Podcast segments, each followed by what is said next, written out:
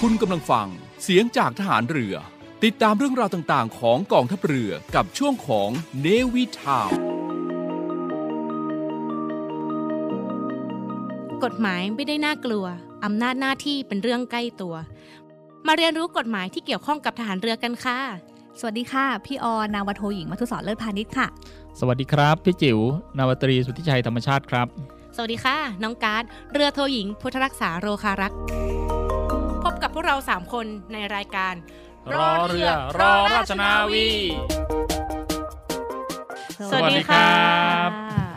ก็กลับมาพบกับพวกเรารอเรือรอราชนาวี อ่ะ ในฐานพระธรรมนูญจากกองทัพเรือนะคะ ก็มาเล่าเรื่องกฎหมายให้กับท่านผู้ฟังในทุกๆวันเสาร์นะคะ ก็เอ่อช่วงสถานการณ์ที่ผ่านมาเหมือนเดิมเนาะ นิวไฮทุกวันเลย ใช่ ใช่ ก็ช่วงนี้ก็รักษาตัวเองดูแลสุขภาพ แล้วก็สวมแมสล้างมือกันให้เป็นประจำเขาเรียกว่าทำให้เป็นนิสัยเลยดีกว่า ค่ะ ก็เน้นย้ำกันไปทุกอาทิตย์ ใช่ เหมือน ค่ะ เหมือนเดิม เพราะว่าช่วงนี้ก็นะมันเป็นเรื่องที่ต้องดูแลรักษาสุขภาพ ใช่ ของ ค่ะ ตัวเอง อย่างพวกเราสามคนจัดรายการกันก็เว้นระยะห่างอยู่ แล้วก็สวมแมส สมัย เนาะ ตลอดเวลานะ ใช่ จบไปตลอดเวลาเสียงอาจจะแปลก อู้อู้อู้ ๆ นิดนึง คือ อู้เสียงหรือว่า อู้งาน คือจะคุยอะไรเนี่ย อ่านปากกันไม่ออกเลยต้องใช้สบตากัน ใช่ นี่ถ้า ใช่ เป็นประกาศเราเรียบร้อยไปแล้วค่ะ ร อหรือแบบแอบส่งกระแสจิตว่าเอาซี่เอาซี่อะไรอย่างเงี้ยนะคะอ่ะก็ก็ทุกๆวันเสาร์นะคะ ก็มารับความรู้ด้านกฎหมายแล้วก็นะความบันเทิงเล็กๆน้อยๆ ใช่ จากพวก ค่ะ เรามุกแบบนักกฎหมาย สัปดาห์ที่ผ่านๆมาก็ได้เรียนรู้เรื่องเกี่ยวกับกฎหมายทะเลเนาะ ค่ะ แล้วก็เกี่ยวกับสอนชน องค์กรสอนชนว่า เอ๊ะ อ่ะ เขาทำงานกันยังไง เมื่ออาทิตย์ที่แล้ว ใช่ น ค่ะ ก็ แล้วสัปดาห์นี้ล่ะ ก็เรามาคิดว่ามานั่งคุยกันว่าเอ๊ะวิธีการในการเวลาที่เราเอามาเล่าเรื่องกฎหมายเนี่ยบางที อะไรถ้ามันลงรายละเอียดกฎหมายมากๆเนี่ยบางทีผู้ฟังอาจจะนึกไม่ออก เพราะว่า ด้วย เราอาจจะไม่ได้เปิดกฎหมาย ใช่ แล้วก็อ่าน ค่ะ ไปด้วยแล้วก็ น่าเบื่อ เพื่ ใช่ไหมอ่า มันก็จะมี หนู ความ ว่า น่า น่าเบื่ เบื่อ ออ่ะ ตาม ใช่ สไตล์แหละเราเรียนกฎหมายมาเบื่อปะล่ะ อุ้ยบอกไม่ได้ เขาห้ามพูดว่าเบื่ออ อ๋อ เออ มันก็จะมีบ้างเพราะว่า คือเราอยู่กับตำรามากไง ใช่ค่ะ เพราะเราอ่านหนังสือเยอะก็เหมือนกันฉะนั้นเนี่ยก็เลยมาคิดว่า เอ้ย วิธีการเล่าเรื่องกฎหมายเนี่ย ให้มันสนุกเนี่ยก็เลยอยากจะเล่าจากกรณีศึกษา อืม อ่าหรือสถานการณ์จริงที่มันเกิดขึ้น อืม แล้วก็เรามาดูว่าส่วนของกฎหมายที่เราเอามาปรับใช้ในเรื่องเรื่องนั้นๆเนี่ยมันเป็นยังไง ซึ่งจริงๆแล้วอะค่ะเหมือนอาทิตย์แรกที่เราแนะนำตัวกันไปอะว่าในส่วนของพวกเราเองแค่เราสามคนเนี่ยเราก็ทำหน้าที่ต่างกัน อื ใช่ไหมแล้วก็สำนักงานพระธรรมนูญเองเนี่ยก็มีส่วนที่ต้องรับผิดชอบในเรื่องในด้านกฎหมายเนี่ยก็ หลายรูปแบบ แตกต่งกันไปอ่า อ่า หลายรูปแบบถูก ฉะนั้นก็เราก็จะพยายามค้นหากรณีศึกษาที่พวกเราเนี่ยเคยทำงานกันมา แล้วก็เหตุการณ์ที่มันเกิดขึ้นจริง แล้วเราก็เอากฎหมายเนี่ยเข้าไปปรับ ถ้าพูดถึงกรณีศึกษาเนี่ย อืม หนูเคยได้ศึกษาเรื่องกฎหมายทะเลมาจากพี่อ๋อแหละ ค่ะ อืม หนูว่ามันจะต้องมีเคสหรือมีกรณีศึกษาอื่นๆสำหรับพี่ๆปรมาจารย์ อืม นายทหารพระธรรมนูญที่ บนบก มาก่อน บนบกด้วยอ่ะ แล้วก็ อยู่มาก่อนอยู่มานะ อยู่มานาน ยาวยาว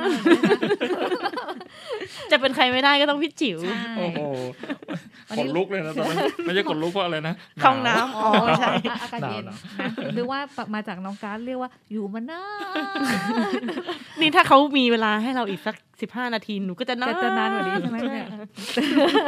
ฝึกความแข็งแรงของปอดใช่ไหม เช็คเช็คโควิด อ่าใช่ก็เลยอาทิตย์เนี้ยเราก็เลยยกกรณีศึกษาเกี่ยวกับเรื่องบนบกบ้าง อ่า แล้วก็เป็นเรื่องที่ดิน ซึ่งพี่จิ๋วเนี่ยเรียกว่าเป็นผู้หนึ่งในผู้เชี่ยวชาญละกันถือว่าพี่จิ๋วเนี่ยมีคดีด้านที่ดินกฎหมายที่ดินละกัน อืม อย่าเรียกว่ามีคดี มีค ดี ไป พั พั น น มือ มือ ผ่านมือ ผ่านมือ เอ๊ะหนูคิดพี่จิ๋วถูกฟ้องเรื่องอะไรนะอ๋อไม่ใช่ อันนั้นอันผ่านอันนี้ผ่านมือ ผ่านมือ ผ่าน โอมืเคคือทำงานผ่านมือมานะคะ แล้วก็เราก็คิดว่ามันก็น่าจะเป็นความรู้ให้กับอ่าผู้ฟังหลาย ๆ ท่าน ที่ไม่ไม่ได้หมายความว่าผู้ฟังจะมีคดีในเรื่องที่ดินนะ แต่ว่าก็อาจจะสามารถนำไปปรับใช้ อ่า อ่าโดยเฉพาะอย่างยิ่งที่ดินในส่วนของกองทัพเรือเราเนี่ยเพราะว่ากองทัพเรือเราเป็นหน่วยงานราชการเหมือนกัน อืม และกระบวนการในการใช้ที่ดินในส่วนของกองทัพเรือเนี่ยที่ดินที่เราดูแลอยู่ หรือที่ดินที่เราใช้อยู่อ่ะก็จะเป็นลักษณะของที่ดินในที่ราชพัสดุใช่ไหมคะ อืม อ่ะฉะนั้นเนี่ยมันก็น่าจะใกล้เคียงกับหน่วยงานราชการอื่น ๆ เช่นกันอ่าฉะนั้นวันนี้กรณีศึกษาที่พี่จิ๋วอยากจะมาเล่าให้เราฟังอ่ะ มันเป็นเรื่องเกี่ยวกับที่ดินที่ไหนคะพี่จิ๋ว อ่าคืออารอบนี้จะมาย้ายไปภาคตะวันออกนิดนึง ค่ะ นะครับก็คือไปเขตจังหวัดชนบุรี มาขับรถ นะค ไป รับอ่าขับรถไปก็อ่าถ้าเกิดไปตามถนนสุขุมวิทก็จะผ่านอ่าตรงศรีราชา อ่าโอเค เป็นที่ของอ่าบางพระนะครับ เป็นของรับผิดชอบของสอรฟนะครับ ค่ะ เป็นเขตชบสี่หกห้า ค่ะ จังหวัดชนบุรี ค่ะ อ่าชบก็ย่อมาจากชนบุรี ชลบุ อ๋อชลบุรีอ๋อ อ่า โอเค ชนบุรี465 ก็แปลงที่ 465 เป็นแปลงที่ สี่หกห้า อ่าพันสอ12 ดูแลอยู่ ค่ะ นะครับ ค่ะ อ่าตรงนี้น่ะมันเป็นข้อพิพาทอย่างไรเดี๋ยวจะลงรายละเอียดใน ได้ ในในช่วงหลัง ค่ะ นะครับเท้าความนิดหนึ่งก็เป็นเป็นที่ดิน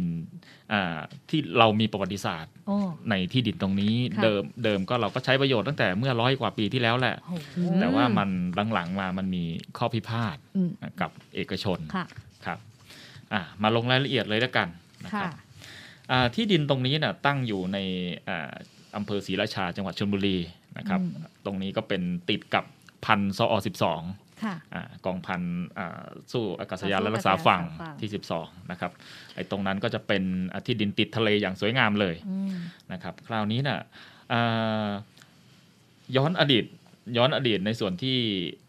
ที่ทำคดีนี้อ่าเดิมเนี่ยสำนักงานวัฒธรรมนูญให้ความสำคัญในเรื่องของการดำเนินคดีด้านที่ดินเนี่ยโดยการตั้งตั้งกองกองหนึ่งเพื่อพลางมาเพื่อทำงานด้านนี้โดยตรงคือกอง อืม อสังหาริมทรัพย์ มาเพื่อทำงานที่ดินโดย เพราะว่ามันมีอ่าคดีพิพาทกรณีพิพาทเนี่ยเยอะมาก เยอะมาก ใช่ใช่เพราะหนูเคยได้ยิน อ่า ว่า มีกองอสังหาริมทรัพย์ เดิมก็จะมีอ่าอดีตพอพันทัศน์ ค่ะ อ่าแล้วก็อดีตคุณครูอ่าอดีตพอประพัฒน์ ค่ะ อดีตคุณครูพันทัศน์ ปัจจุบันท่านเป็นพลตรีไปหมด ใช่ แล้ว ใช่แล้วก็ที่ที่ยังที่ยังไม่ได้เป็นอยู่สองคน ค่ะ ก็คืออ่าพอประสบ ค่ะ กำลังจะเป็นอีกไม่นานหรอก อีไม่ และอีก นาน ค อ่า เหรคะ พอกองพี่กอพี่ออเนี่ย ใช่ อ่าแล้วก็ อีก อีก ท่าน คนหนึ่ง หนึ่ง ที่ยังไม่ได้เป็นก็ นวตรีสุทธิชัย นวตรี อนาคตอนาคต อ๋อค่ะเขา เรียกว่าใครจับเรื่องกฎหมายที่ดิน ใครจับเรื่องอสังหาริมทรัพย์ที่เป็นประโยชน์ต่อสาธารณสมบัติของแผ่นดินเนี่ย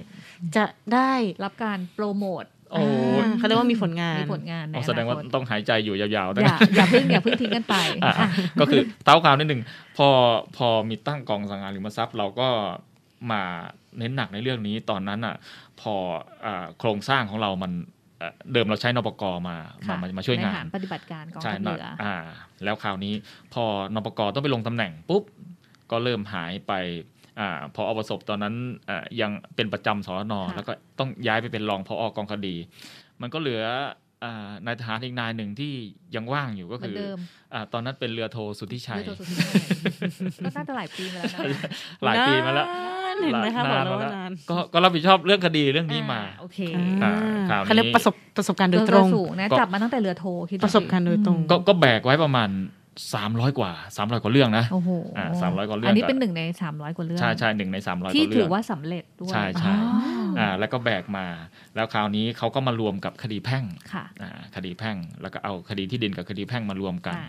อืม อ่าอันนี้เป็นเบื้องหลัง ค่ะ นะครับ คราวนี้นะเรื่องนี้เป็นมายังไงก็คือเราก็ต้องไปเอ่อย้อนอดีตเมื่อปี 2449ร้อยร้อยสิบกว่าปีที่ผ่านมา ที่ดินตรงนั้นนะกองทัพเรือเนี่ยเขาเดิมใช้เป็นหน่วยที่ตั้งทหาร ตั้งเป็นโรงเรียนพลทหารเรือที่ 5 ค่ะ แล้วก็พออาพอตั้งโรงเรียนเนี่ยจะโรงเรียนฝึกทหารมันจะมีสนามยิงเป้า อืม คือสนามยิงปืนนั่นแหละ ค่ะ อืม อ่าแต่ว่าพื้นที่ตรงนั้นมันเล็กเขาก็เลยไปซื้อที่จากชาวบ้านมาอีก 8 แปลง แล้วก็รวมกันเป็น 348 ไร่อ่ะแบบคร่าว ไร่ ๆอ่า อืม เป็นที่ดินติดทะเลอย่างสวยงาม ค่ะ นะครับอ่าคราวนี้นะพอตั้งโรงเรียนเรื่อยๆเรื่อยมาเรื่อยมานะครับพอปี 2569 สองสี่หกเก้า อ่าสองสี่หกเก้า2469อ่ะผิดจุดนะครับ ก็มีการยุบโรงเรียนนะครับอ่ายุบโรงเรียน พอยุบโรงเรียนเสร็จปุ๊บก็มีการนำส่งที่ตรงนี้คืนให้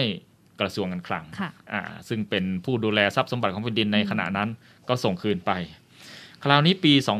2501 กองทัพเรือก็ประสงค์ที่จะใช้ที่บริเวณนี้อีก อืม อีกครั้งหนึ่งนะครับ ก็ขอจากกระทรวงการคลังนะครับ กระทรวงการคลังก็อ่าโดยกรมธนารักษ์ก็มอบหมายให้กองทัพเรือ ไป ไปดำเนินการใช้ที่ตรงนี้อ่ะเราก็ไปดำเนินการแก้ปัญหา พอ ค่ะ แก้ปัญหาเสร็จปุ๊บก็ดำเนินการขอขึ้นทะเบียนราชพัสดุ อ่า อาพอขึ้นทะเบียนขอขึ้นก็คืออ่าขึ้นได้เมื่อประมาณปี 2526 นะ ถ้าจำไม่ผิด 2526 นะครับ 2526 กรมธนารักษ์ก็ได้ขึ้นทะเบียนตรงนี้เป็นที่รับพัสดุแปลงทะเบียนหมายเลขชบ ค่ะ 465อ่าอ่าและจึงเป็นที่สาธารณสมบัติของแผ่นดินโดยการอ่าเพื่อประโยชน์ของแผ่นดินโดยเฉพาะอ่ะตรงนี้เหมือนไม่มีปัญหา อืมหนูฟังดูก็เอ๊ะ มันก็ เหมือนไม่ เป็น มีปัญหา ที่ราชพัสดุเรียบร้อยแล้วคือ ครับ เป็นสาธารณสมบัติแล้ว คราวนี้เนะเวลาเราจะไปใช้ที่ดินอ้าว ปรากฏว่าที่ชบของเราชบสี่ห้าของเรา ดันไปทับซ้อนกับที่โฉนด อ่า เกิดขึ้นได้ยังไง ค่ะ อ่าเกิดขึ้นได้ไง ถามว่าคนครอบครองโฉนดเขาก็ไม่ได้ทุจริตนะเขาก็ อืม สุสุจริตเขาก็ ค่ะ ซื้อมาอ่าก็ไปรับโอนที่กรมที่ดิน อืม ถูกต้องที่สำนักงานที่ดินถูกต้อง อืม อ่าแต่มันเกิดขึ้นในปีระหว่างปี 2488อ่าหลังจากที่กองทัพเรือส่งคืนนะ อืม อ่ามีคนบางคนอาจจะเป็นเจ้าหน้าที่รัฐ อืม นะครับ เอาที่ดินส่วนนี้แหละนะครับ ไปแสวงหาประโยชน์ อืม โดยการนำไปออกโฉนดอืมนำไปออกโฉนด พอออกโฉนดปุ๊บก็อ่าดำเนินการขายขายเป็นทอดๆให้กับ เขาเรียกว่ามัน ช มีการเปลี่ยนมือไป ใช่เปลี่ยนมือเปลี่ยนมือ เรื่อยๆ ไป เนอะ อ่าตรงนี้ก็เกิดกรณีพิพาทกัน อืม เรื่อยมา อืม นะครับอ่าคราวนี้จะมีประเด็นในเรื่องคำถามว่าอ่ะส่วนใหญ่คนคนของเราจะมองว่า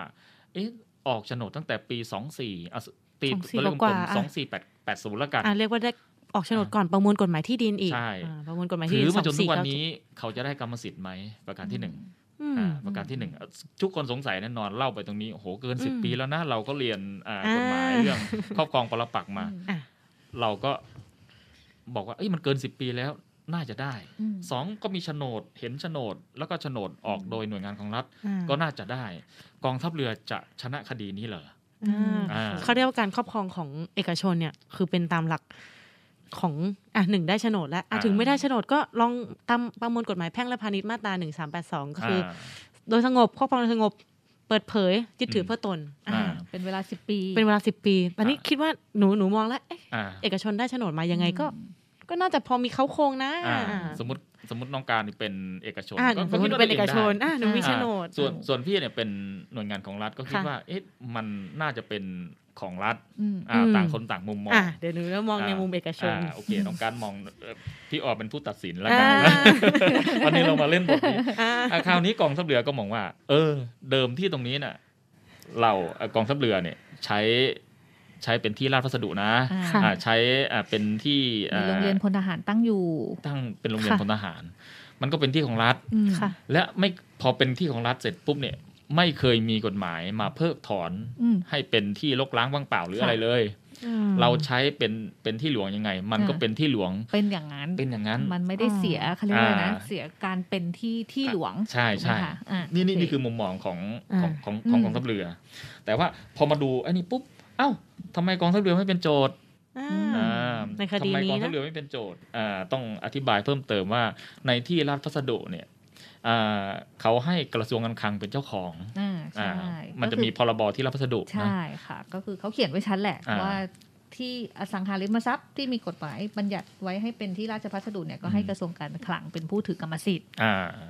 คราวนี้เนี่ยพอกระทรวงการคลังถือกรรมสิทธิ์เขาก็ให้ธนกรมธนารักษ์เนี่ยเป็นผู้บริหารจัดการ อืม อ่ากรมธนารักษ์ก็ออกกฎกระทรวงอา ค่ะ ออกกฎกระทรวงว่าด้วยการอ่าใช้บำรุงรักษาใช้ อืม ก็มอบอำนาจให้กับผู้ว่า อืม อ่า อืม เดอะในในขณะที่เป็นคดีพิพาทเนี่ยมอบให้ผู้ว่า ค่ะ อ่าแล้วผู้ว่าก็มอบอำนาจช่วงให้กับกองทัพเรื ก อ องทัพเรือ ซึ่งเป็นหน่วยงานผู้ใช้ ค่ะ อ่าเราจึงเป็นผู้ทำคดีนี้ แต่ว่าในนามของกระทรวง ก การคระทรว ลั ง ง การคลัง อ่า โอเค เนี่ยแหละก็ก็พิพาทกันอ่าคราวนี้มาที่เนื้อหาคดี เราเราก็มองว่า เมื่อกี้ยังยังมองไม่เห็นปัญหา อืม อืม อ่า คราวนี้เราเห็นปัญหาคือว่า เราตั้งประเด็นว่าหนึ่งเป็นที่หลวง อืม สองไม่มีกฎหมายเพิกถอน ค่ะ อ่า ก็ยังเป็นที่หลวงอยู่วันยังค่ อืม อืม ำอ่าน้องการบอกว่า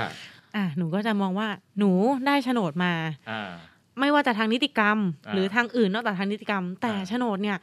การที่หนูครอบครองมันเนี่ยครอบครองโดยสงบ อืม เปิดเผย ยึดถือเพื่อตน แล้วก็เป็นการครอบครองต่อเนื่องมาจากคนที่ครอบครองมาตั้งแต่สองสี่แปดแปด อ่า ซึ่งถือว่านาน อ่า กาก็มองว่า เอ๊ะกาก็ต้องมีสิทธิ์สิตอนเนี้ย อืม ต่างคนต่างโต้แย้งสิทธิ์กันแล้ว อ่าก องกองทัพเรือเองก็มองว่าใช้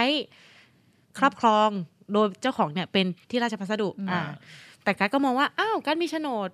อืม เป็นเอกชนที่มีสิทธิ์ในมีกรรมสิทธิ์ในที่นะ อ่า อ่า ถึงโฉนดมันจะออกมาถูกต้องไม่ถูกต้องไม่รู้อะแต่ว่าตอนเนี้ยครอบครองเกินมาสิบ อ่า ปีแล้ว อ่า อ่ะเขาก็อาจจะใช้หลักการครอบครองปรปักษ์ก็ได้ อ่า เออมันก็น่าสนใจ อ่ะคราวคราวนี้เรื่องนี้มีสองหลัก ค่ะ หลักแรกคือถ้าเป็นที่หลวง อืม อ่ะตราบใดไม่มีกฎหมายยกเลิกความเป็นที่หลวง ครอบครองปรปักษ์ ยัเป็นที่หลวงอยู่ ไม่ได้ นะ อ่า อ่ะประการที่หนึ่งประการที่สองเขาบอกว่าอ่ะการครอบครองปรปักษ์จะยกต่อสู้ได้เฉพาะเอกชนกับเอกชนเท่านั้น อ่าค่ะ จะเอาเวลาเรื่องนี้นะมาต่อสู้กับรัฐไม่ได้ อ๋อห้ามยกอายุความขึ้นมา ประ สู้ มวลกฎหมายแพ่งมาตรา หนึ่งสามศูนย์สี่ เอ๊ะ เอ๊ะ สามศูนย์หก ศูนย์หกขอโทษค่ะ หนึ่งสามศูนย์ห ห้าม ก ยกอายุความ อ๋อ ห้ามยก แต่ที่ตรงเนี้ย อายุความ เป็นหนึ่งสามศูนย์สี่ ม อ่าที่ตรงนี้เป็น อ่า 1304 อ่า ใช่ อ่าพอเป็น 1304 ปุ๊บ ตราบใดที่ยังไม่มีการยกเลิกเพิกถอน ยกเลิก ก็ยังเป็น 1304 อยู่ อ๋อ ฉะนั้นแล้วก็พอ อ่า 1306 ก็มาพูดกรณีที่เราจะไม่สามารถอ้างหลักเรื่องการ อ๋อ ครอบครองปรปักษ์หรือหลักบังคับเรื่องอายุความอื่นๆใดเนี่ย อ่าม า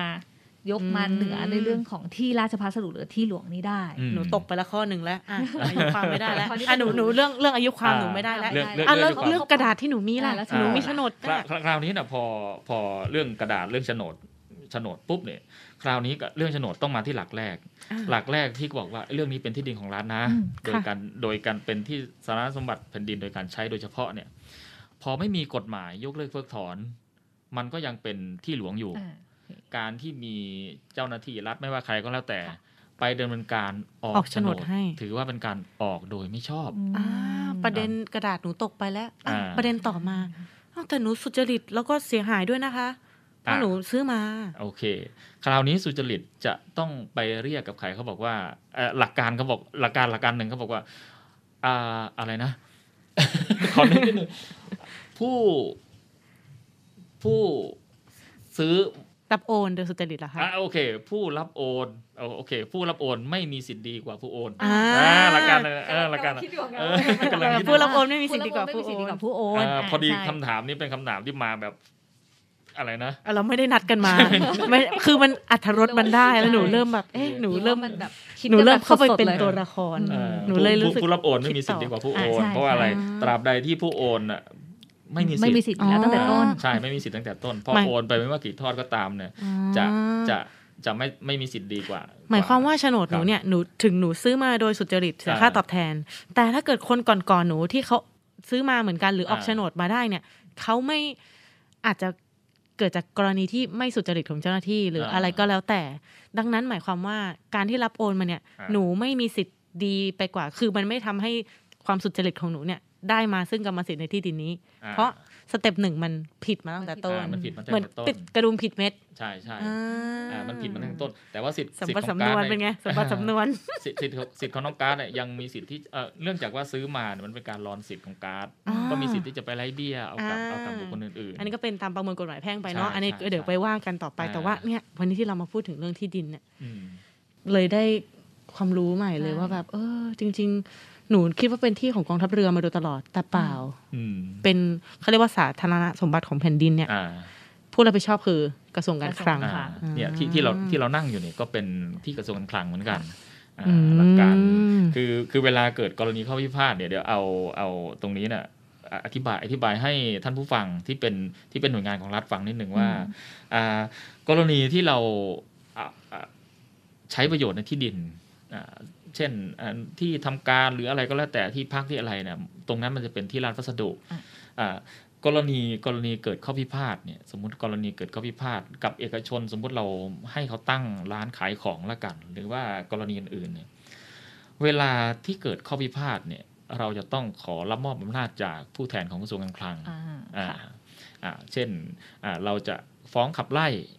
บุคคลออกจากอ่าสถานที่หน่วยงานของรัฐเราเนี่ยเราก็ต้องขอมอบอำนาจจากอ่าถ้าเกิดอยู่ในกรุงเทพก็อธิบดีกรมธนารักษ์ อืม อ่าแต่ถ้าเกิดว่าอยู่ในต่างจังหวัดเดิมเดิมเป็นผู้ว่า ค่ะ ปัจจุบันนี้เป็นอ่าอำนาจของอ่าธนารักษ์พื้นที่ อ๋อ อ่าเขาจะเป็นผู้มอบอำนาจให้เขา ค่ะ จะเขาจะเปลี่ยนไปนะครับ อ่าคือคือถ้าเกิดว่าอ่ะสมมติยกตัวอย่าง ยกตัวอย่างให้ชัด ฐานทัพสัตหีบอ่ะ อืม ต้องการที่จะฟ้องขับไล่เอเอ่อเอกชนออกจากพื้นที่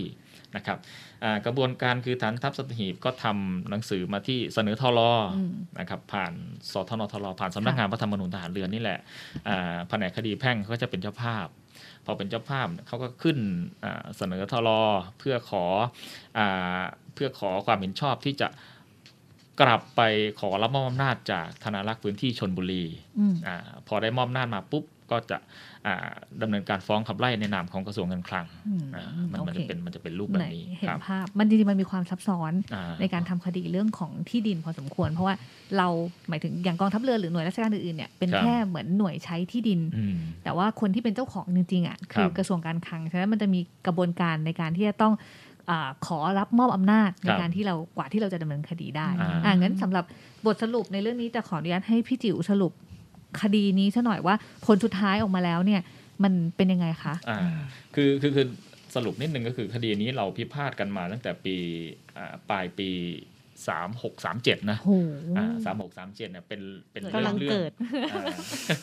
น้องการดกำลังเกิด เพิ่งเกิด เอออ่าส่วนพี่กำลังจะจบประถม ไม่อยากจะเชื่อ อ่ะคราวคราวนี้ก็เอ่อแต่ว่าได้ฟ้องกันจริง ๆ วันปี 50 นะครับ ได้ส่งให้เรื่องให้พนักงานในการนะ เมื่อปี 50 แล้วก็ได้ฟ้องกันจริง ๆ ประมาณปี 54 55 อืม นะครับอ่าก็ฟ้องกันเรื่อย ๆ แล้วคราวนี้ปีที่เป็นรูปธรรมเลยคือปี 57 ในขณะนั้นศาลน่ะ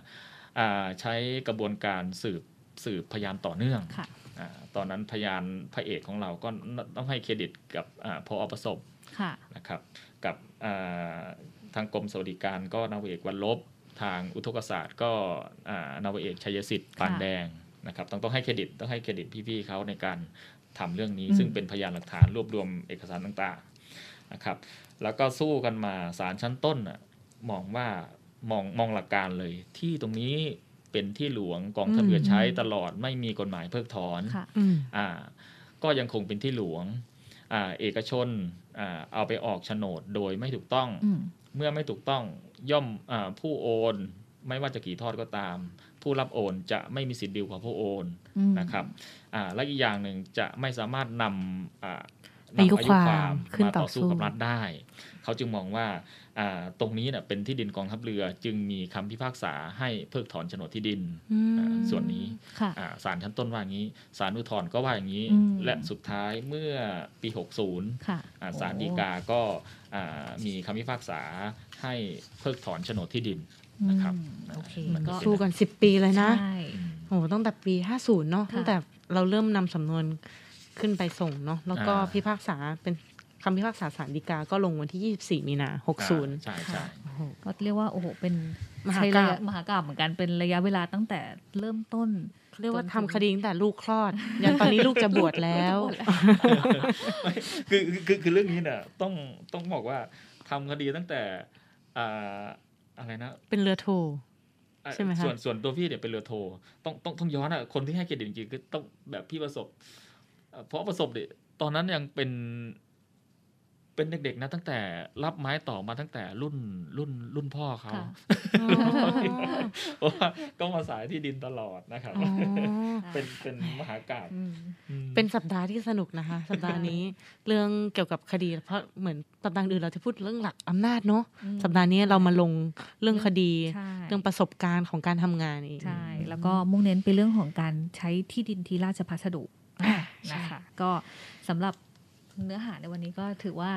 นะพี่มองว่า เข้มข้ มัน นมันเข้มข้นแล้วก็เป็นเป็นเป็นประโยชน์แล้ว เป็นป เป็นระโยชน์ คดี ค่ะ ที่ที่น่าสนใจ ซึ่งพี่เข้าใจว่ากองทัพเรือเนี่ยก็น่าจะใช้แนวทางของคดีเนี้ยเป็นแนวทางในการดำเนินการเกี่ยวกับคดีที่ดิน อ่า ใน ช่ อีก ช่ช่ อีกหลาย ๆ คดีต่อมา ใช่ ใช่ไหม แล้วก็ คะ สำหรับคุณผู้ฟังที่เป็นเอกชนก็ก่อนจะซื้อที่นะคะ ก็ต้อง อืม ตรวจสอบกันอย่างดี อืม เพราะว่า สำคัญนะ สมมุติถ้าเกิดเป็นเคสเหมือนอย่างเหมือนเมื่อกี้ อืม เป็นการดเป็นตัวละครใช่ไหม ใช่ โอการดคงนั่งร้องไห้อย่างเดียวเลยค่ะ อืม เพราะว่ากว่าจะไปฟ้องไล่ให้ใครรับผิดชอบก็ขนาดกองทัพเรือฟ้องเอาที่เป็นที่ราช ใช้ตั้งสิบปี ใช่ค่ะ ใช้เวล ของการด สิบปี ก็คงอีกนานนะคะ ที่เราจะได้ชดใช้ อ่ะก็ฝาก ใช่ เรื่องนี้กันไว้ โอเค แล้วกันนะคะ เป็นเป็นอุทาหรณ์แล้วกัน ค่ะ ครับ ได้ก็นะคะสำหรับในช่วงแรกนะคะสำหรับขึ้น 93 ผู้ฟังทางขึ้น 93 แล้วก็ สวัสดีไว้สำหรับแค่นี้ เพราะว่าเดี๋ยวอาทิตย์หน้าเรากลับมาฟังกันใหม่ ค่ะ นแล้วก็สำ ผู้ หรับ ฟังที่ฟังที่สทรก็เดี๋ยว อืม ฟังกับพวกเรากันอีกในเบรกหน้า ค่ะ ก็พักฟังสิ่งที่น่าสนใจสักครู่ค่ะ การทุจริตคอร์รัปชันเป็นภัยคุกคามต่อความมั่นคงของชาติ มาร่วมสร้างความใสสะอาด ปลอดจากพฤติกรรมการทุจริตประพฤติมิชอบ สร้างความโปร่งใส และประสิทธิภาพของกระบวนการทำงานในกองทัพเรือ เพื่อให้ข้าราชการและลูกจ้างของกองทัพเรือ ประพฤติปฏิบัติงาน โดยเน้นผลงานการมีคุณภาพ ความซื่อสัตย์สุจริต และการมีจิตสำนึกในทางที่ดี เพื่อให้ข้าราชการกองทัพเรือมีเกียรติและศักดิ์ศรี มีความภูมิใจ มีขวัญและกำลังใจในการทำงาน เพื่อให้กองทัพเรือมีภาพลักษณ์ที่ดีจนเป็นที่ยอมรับ ชื่นชม เชื่อถือศรัทธา พึงพอใจ และประทับใจในการทำงาน และผลการทำงานของกองทัพเรือ คุณสามารถมีส่วนร่วมป้องกันและปราบปรามการทุจริต ร่วมกันทำให้กองทัพเรือใสสะอาด แจ้งเบาะแสได้ที่ ศูนย์รับเรื่องร้องทุกข์กองทัพเรือ 02-475-4789 หรือที่ www.navy.mi.th/ร้องทุกข์ ศูนย์ประสานราชการใสสะอาดกองทัพเรือ ร่วมใจ กองทัพเรือไทย ใสสะอาด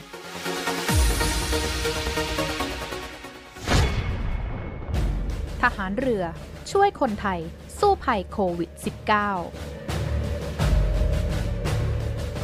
กองทัพเรือจัดตั้งศูนย์ให้บริการเคลื่อนย้ายผู้ป่วยโควิด -19 แบบ call center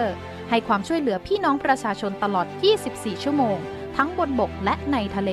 ประกอบด้วยรถยนต์ 65 คัน และเรือ 10 ลำ โดยแบ่งออกเป็นพื้นที่ดังนี้ 1. พื้นที่กรุงเทพมหานครและปริมณฑล โดยกรมการขนส่งทหารเรือ สนับสนุนรถบรรทุกขนาดใหญ่ 2 คัน และขนาดเล็ก 2 คัน สอบถามโทร 024755238 และ 024755499 2. พื้นที่จังหวัดชนบุรีและจังหวัดระยอง โดยฐานทัพเรือสัตหีบ จัดรถโดยสารขนาดใหญ่ 2 คัน และรถตู้ 2 คัน สอบถามโทร 038 438 474 3. พื้นที่จังหวัดจันทบุรีและจังหวัดตราด โดยกองบัญชาการป้องกันชายแดนจันทบุรีและตราด จัดรถเคลื่อนย้ายผู้ป่วย 42 คัน และเรือ 4 ลำ ได้แก่ เรือหลวงตากใบ เรือต่อ 113 เรือต่อ 237 และเรือต่อ 272 สอบถามโทร 039 312 172 4. พื้นที่จังหวัดสงขลา โดยทัพเรือภาคที่ 2 สนับสนุนรถช่วยเหลือผู้ป่วย 6 คัน สอบถามโทร 074 325 804 5. พื้นที่จังหวัดภูเก็ตและจังหวัดพังงา โดยทัพเรือภาคที่ 3 จัดรถช่วยเหลือผู้ป่วยรวม 8 คัน และเรือ 6 ลำ ได้แก่ เรือหลวงชนบุรี เรือหลวงมันใน เรือหลวงแหลมสิงห์ เรือต่อ 233 และเรือพยาบาล 2 ลำ สอบถามโทร 076 391 598 และ 076 453 354 6. พื้นที่จังหวัดนราธิวาส โดยหน่วยเฉพาะกิจนาวิกโยธินกองทัพเรือ จัดรถยนต์ช่วยเหลือจำนวน 4 คัน สอบถามโทร 073 565 367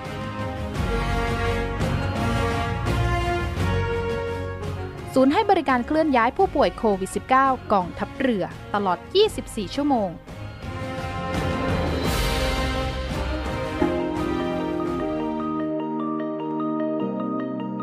กฎหมายไม่ได้น่ากลัว อำนาจหน้าที่เป็นเรื่องใกล้ตัว มาเรียนรู้กฎหมายที่เกี่ยวข้องกับทหารเรือกันค่ะ สวัสดีค่ะ พี่ออนาวาโทหญิงมัทุสรเลิศพาณิชย์ค่ะ สวัสดีครับ พี่จิ๋วนาวาตรีสุทธิชัยธรรมชาติครับ สวัสดีค่ะ น้องการ์ดเรือโทหญิง พุทธรักษาโรคารักษ์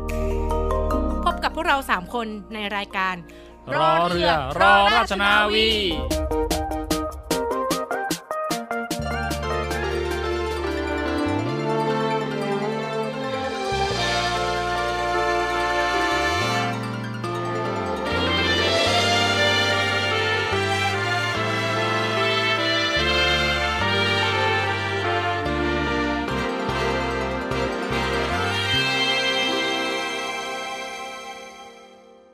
ถิ่นนี้ฉันมีความหลัง ฝังกลา ดวงฤทัย เ พื้นธงพัดปลิวสวัยร่มใบ ประดูร่มเย็น เรือหลวงธนบุรีตระหงานสูงเด่น เราใฝ่ฝันเป็น เช่นวีรชน ปากน้ำริมเขื่อนแดนนี้ ทุกชีวิตมีสุขทุกอย่าง สมใจเกิดในเขตทางทินงามนามสามสมอง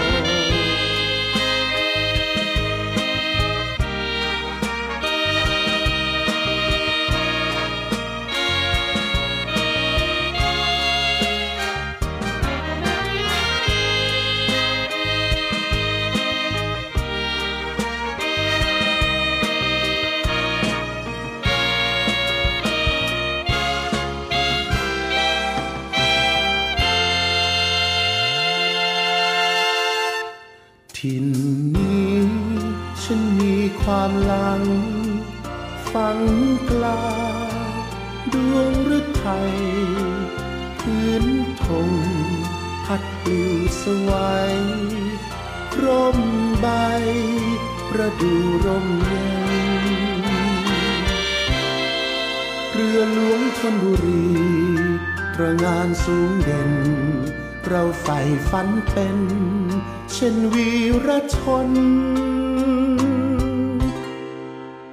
ปากน้ำริมเขื่อนแดนนี้ ทุกชีวิตมีสุขทุกอย่าง สมใจเกิดในเขตทางทินงามนามสามสมอง